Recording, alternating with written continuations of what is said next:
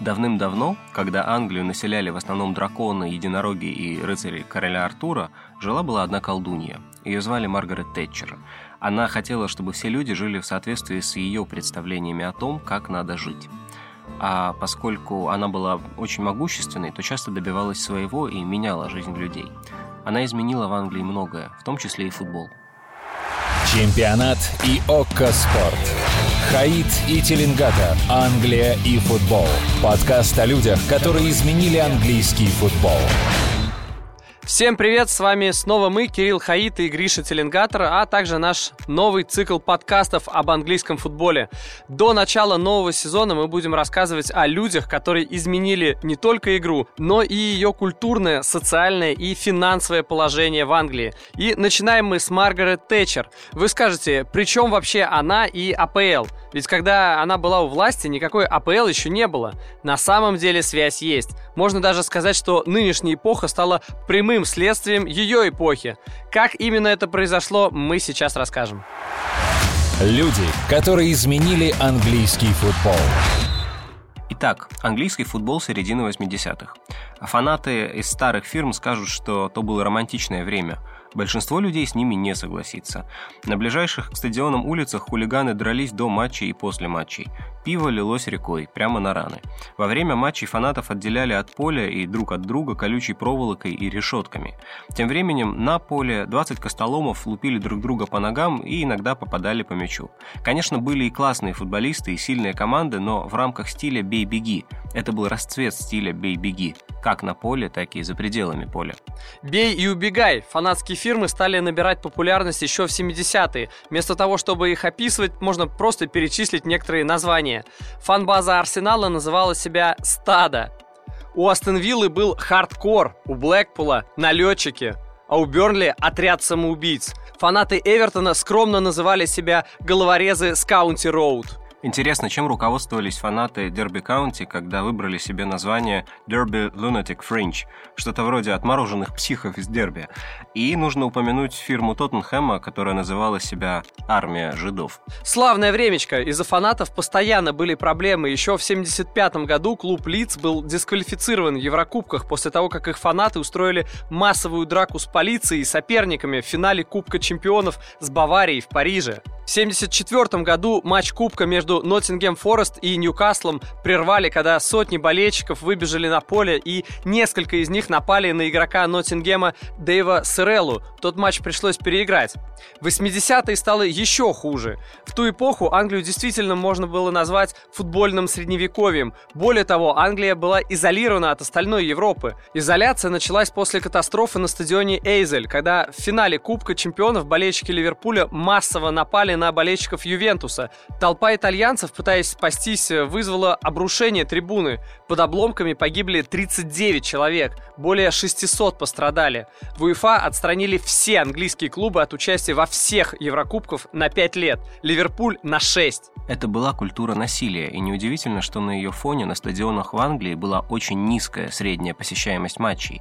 В 1984 году средняя посещаемость матча в первом дивизионе, аналоге нынешней премьер-лиги, составляла 18 тысяч зрителей. Это мало, если учесть, что стадионы были более вместительными, чем сейчас, из-за большого количества стоячих мест. Даже лучшие команды играли при полупустых трибунах. Например, Астон Вилла выиграла чемпионат э, Англии в 1981 году и Кубок чемпионов в 1982 году. Это топ-клуб того времени. Стадион вмещал 50 тысяч человек, но посещаемость в год чемпионства 35 тысяч. А через пару лет, в 84-м, она снизилась и до 23 тысяч. И продолжила снижаться. Это была худшая посещаемость за все время, что в Англии вели статистику учета зрителей. В общем, все было плохо, а тут еще эйзельская трагедия и отстранение всех английских клубов от Еврокубков. Именно в этот момент Маргарет Тэтчер обратила внимание на футбол и решила, что пора что-то предпринять.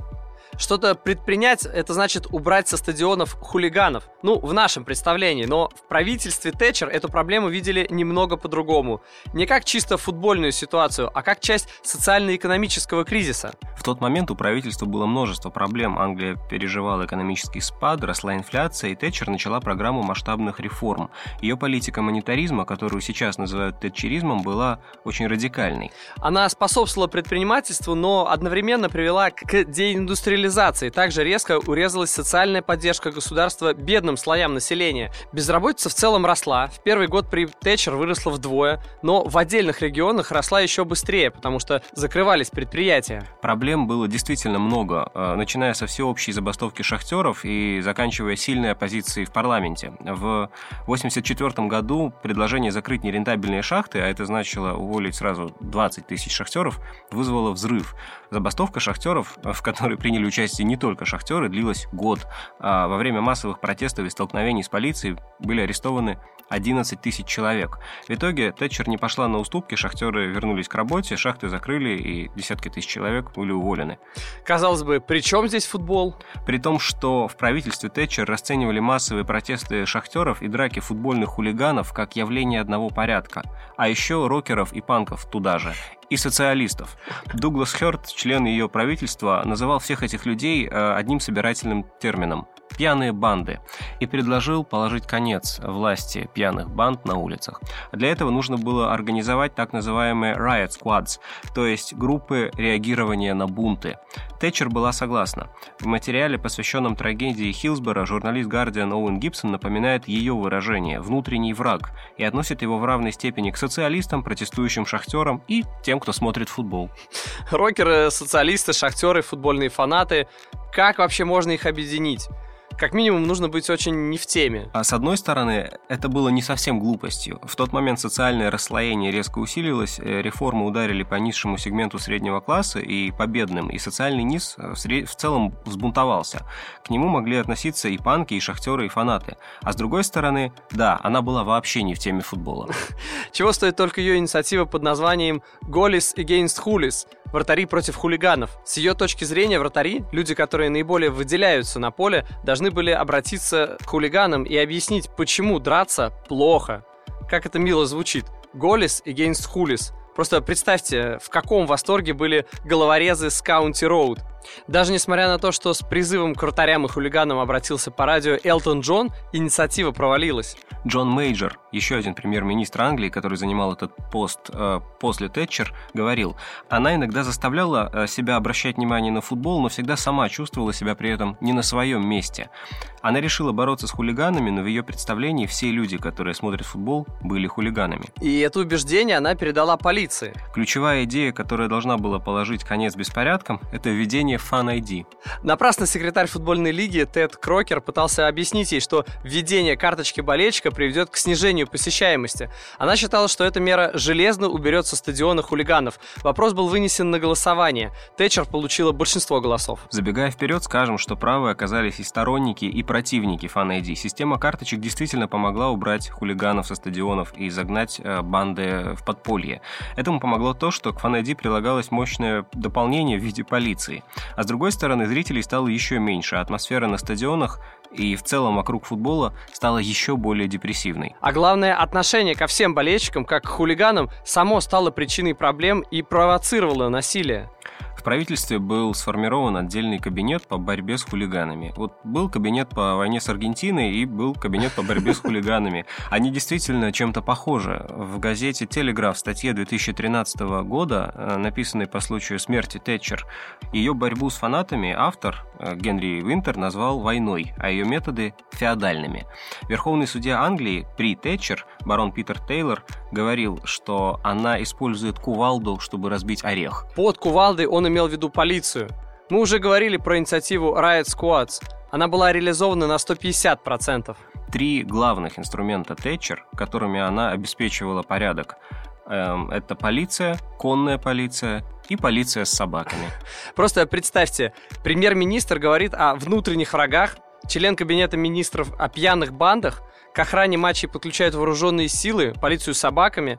Репутация хулиганов была ужасной и справедлива, но такая мощная пропаганда и одновременно полное неумение отличить хулигана с ножом от обычного болельщика с пивом могли привести к катастрофе. И привели. Катастрофа случилась в 1989 году в Шеффилде на стадионе Хилсборо. Люди, которые изменили английский футбол. Конечно, в этом не было злого умысла. Была глупость и некомпетентность. Из-за ремонта на подъезде к стадиону масса людей опаздывала. Вход для болельщиков Ливерпуля был только со стороны Леппингс-Лейн. Приходилось идти в обход – Болельщики Ноттингем Фореста, которые подходили со стороны Леппингс-Лейн, не могли пройти, им нужен был другой вход. Но они не могли и уйти, потому что сзади шла толпа, и обойти ее не было возможности. Главный суперинтендант полиции Дэвид Дакенфилд увидел, что на входе на стадион на пропускных пунктах образовалась толпа. Он решил ускорить процесс, попросил всех, у кого есть билеты, поднять их вверх. Все подняли. Глава полиции увидел, что безбилетников практически нет, и решил открыть ворота и впустить всех сразу. Но только в один вход на стадион, потому что остальные были перекрыты для обеспечения безопасности. Непродуманное разделение потоков привело к тому, что в туннеле на трибуны уже была толпа, к тому моменту, как ворота стадиона открыли, и тысячи людей повалили внутрь в тот же туннель. Так началась главная трагедия в английском футболе. Люди задыхались в давке и теряли сознание, но даже после этого не могли упасть. Для этого было слишком тесно. Туннель был уже, чем проход к нему. Путь на трибуны сначала постепенно сужался перед стадионом, а потом резко сужался внутри. Это было похоже на воронку. Зажатые люди не могли уйти ни в одну сторону. Толпа пыталась выбежать на поле, но не могла, так как поле в целях обеспечения безопасности было огорожено от трибун решеткой. Да, безопасности уделили много внимания. 96 погибших, 766 раненых.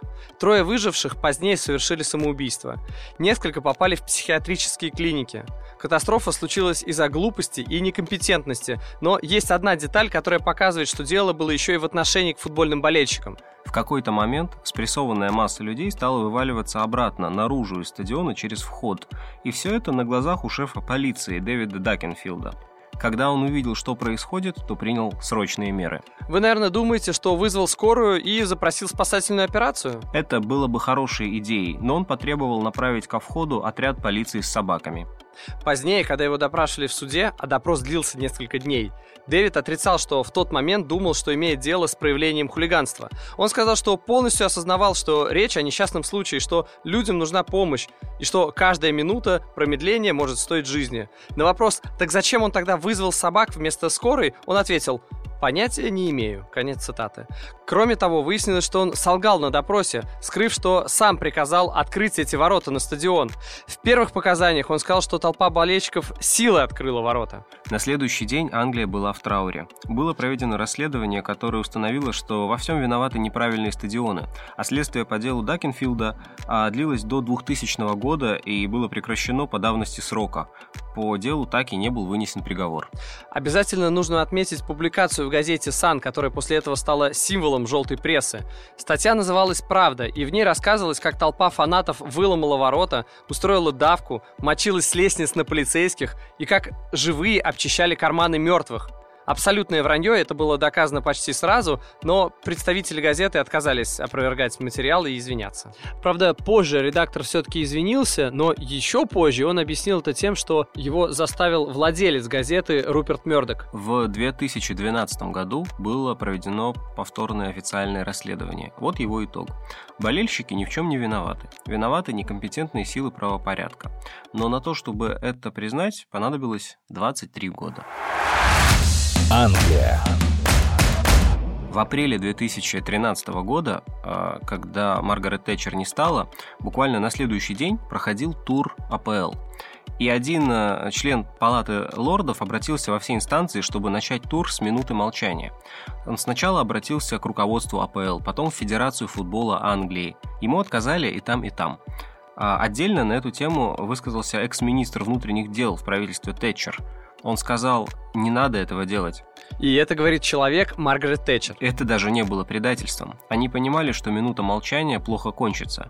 Журналист Телеграф э, Джим Уайт назвал идею абсурдной и опасной, потому что отношение к ней в футбольном мире слишком э, противоречивое, чтобы давать возможность болельщикам его выразить. Красиво, но как-то лицемерно. А дальше еще красивее. Он пишет, дословно, Единственный способ почтить ее память минутой молчания – это призвать зрителей на стадионах в течение минуты аплодировать ее достижениям. Если призвать к молчанию, эффект будет противоположный. Подумайте, что почувствуют ее дети, написал Джим Уайт.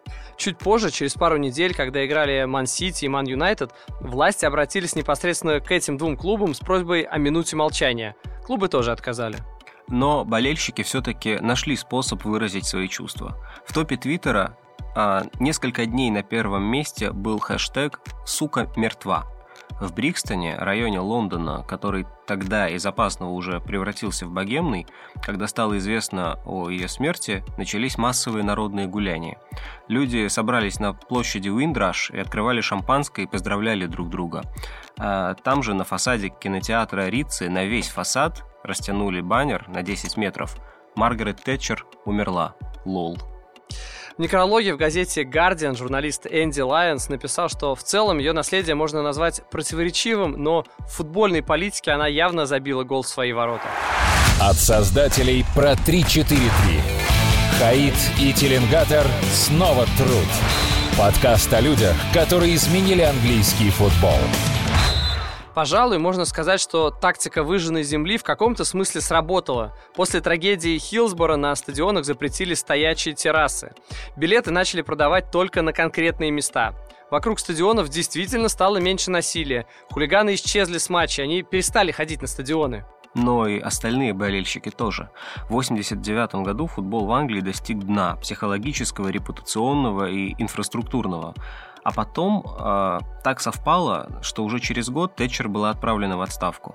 Приближались выборы, и ее, консервативная, ее собственная консервативная партия выбрала лидером другого человека, чтобы сохранить шансы на победу.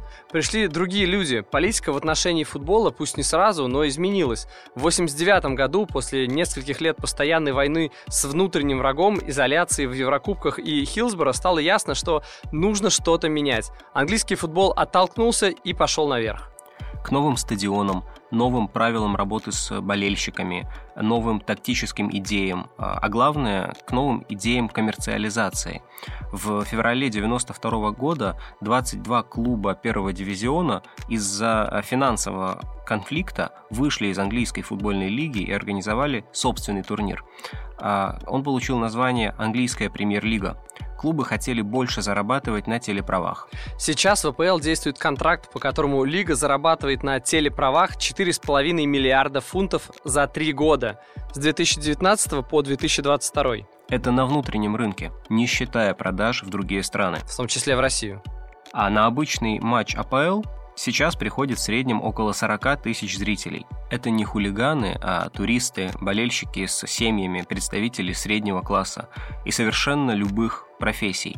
И шахтеры, хотя их немного осталось, всего несколько тысяч, и рок-музыканты, ну, хоть этих побольше. И даже социалисты приходят, чтобы посмотреть, как играют звезды мирового футбола, которые получают сотни тысяч фунтов в неделю и которых купили за десятки миллионов фунтов, которых тренируют лучшие тренеры мира, которые ставят какой угодно футбол, но только не бей-беги. Как это произошло, мы обсудим в следующих выпусках. От тактических трендов до того, как клубы АПЛ научились зарабатывать миллиарды, ну и тратить миллиарды. Проследим превращение АПЛ в лучшую лигу мира, которую в следующем сезоне в России можно увидеть в таком полном объеме, как никогда раньше. В новом формате на ОККО Спорт, без рекламы, которая обрезает выход команд на поле, пение болельщиков и кадры из раздевалки. Тот самый антураж матчей, который делает лигу особенной. Теперь в прямом эфире можно посмотреть его, а не рекламу рекламу средства для мужчин. Подписаться можно на весь сезон, на месяц и на день. И пока еще по скидке. В общем, подписывайтесь и не пропустите следующую серию подкаста через неделю. В ней мы будем больше говорить о футболе. Подписывайтесь на наш подкаст на всех удобных для вас площадках, ставьте лайки, пишите комментарии и расшаривайте нас в соцсетях. С вами был Кирилл Хаид и Гриша Теленгатор. Пока. Пока и бог вам рефери.